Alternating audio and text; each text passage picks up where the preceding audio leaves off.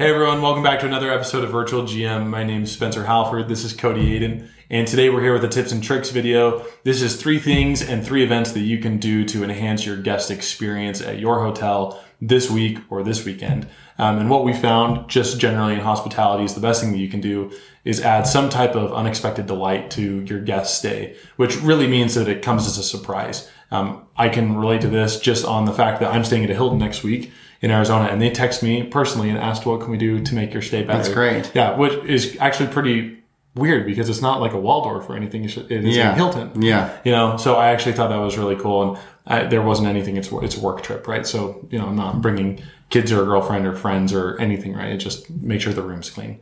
But there are things that I'm really looking forward to. right? You should have thrown him a uh, like. You should have asked for like a picture of a Nicolas Cage or something to be in. Your I can put one in there. I'll, I'll text In fact, text him and say you want a picture of Nicolas Cage on your nightstand, and then we'll update the audience if they deliver. Okay, I'm gonna ask for a picture of Nicolas Cage in the nightstand, and we're gonna see what happens. So- I am willing to bet that you will have a picture of Nicolas Cage. you actually think so? Yeah, hundred percent.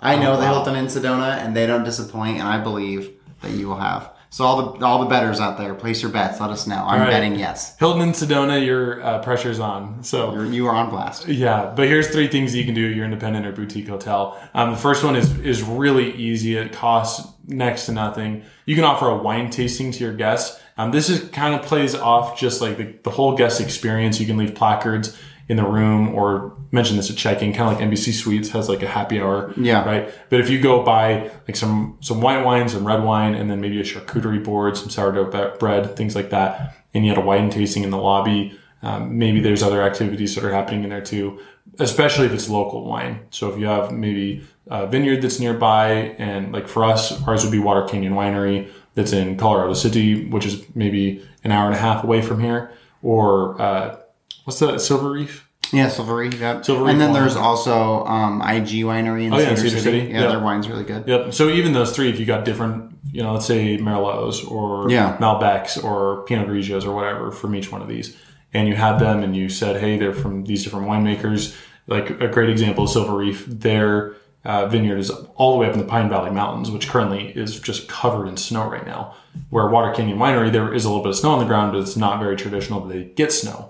So, you know, you can compare and contrast against the different winemakers and it just adds that local element to the experience for the guests. They're really traveling and staying in a boutique property for that experience anyways. So it's a really great way to just level that up, maybe get some more reviews and definitely increase your word of mouth. It also creates opportunity for the guests to interact with each other. For sure. Right? To build those relationships and build friendships and, Yep. and talk about where they're from and why they chose to stay there. And you create that little bit of a community, which is great. Totally. Um, tip number two, uh, depending on how your weather is, you can set up s'more stations. So like the Waldorf in Park City, what they do is they've got it set up, uh, they've got this beautiful staircase that goes up to the second floor and they have everything already like pre-set up. So the Hershey's chocolate's already in halves and the, the graham crackers are broken and the marshmallows are there and they've got their sticks and they've got a little spot so you can do inside if it's just like too cold Yep. or you can go out to the fire pits and you can do it out there too. Uh, it's awesome if you obviously have family or kids, but it's fun. I mean, I like to have s'mores.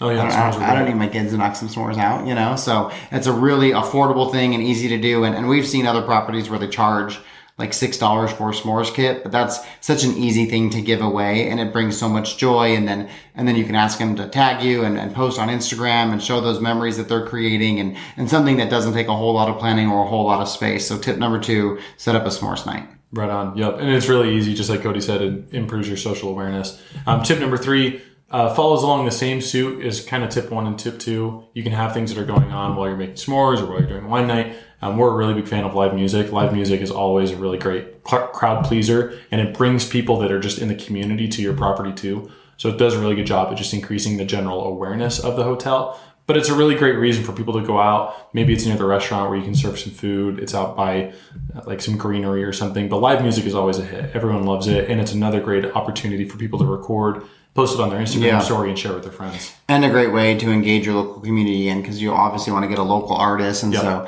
gives the the people who are coming and staying at your property some exposure to your community and, and what you have to offer and and it's always a good time so that's one that you're definitely going to want to look into Yeah, absolutely. Uh, we do this at the Cliff Rose.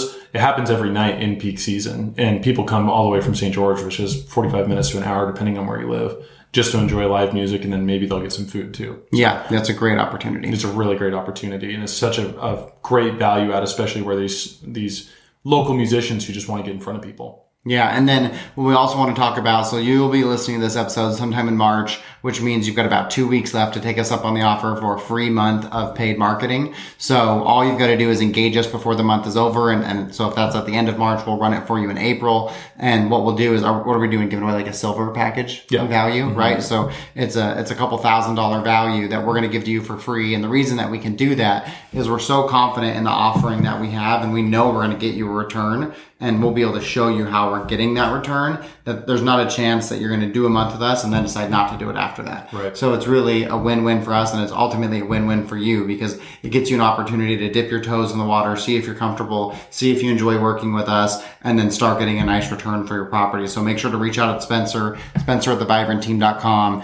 Just do that before the month is over so you can get an opportunity to get 30 days of free marketing. Totally. And if there's anything that you want to hear in upcoming episodes, please email me or Cody, uh, Spencer at thevibrantteam.com or Cody at thevibrantteam.com. If you want to be on the podcast, we're starting to get requests for that now. Um, if you want to uh, reach out about Cody's book, you can reach out about Cody's book. Go to Amazon, pick it up, leave me a review. It'd be awesome. If you happen to know Sean Cannell and want to recommend our videos there, that'd be great. We'd appreciate that. Also, I think it's important in the like in the sense of transparency. Yeah. That before this podcast started, I asked Spencer which two things he would like to share, and he took the two coolest. True. So uh, That- that's that definitely left me with s'mores. That's just a short and simple podcast for us today. If you have anything you want us to hear about or want to talk to us about, shoot us a DM or email us. All right. Thank you so much for listening, and have a great rest of your day. See you guys.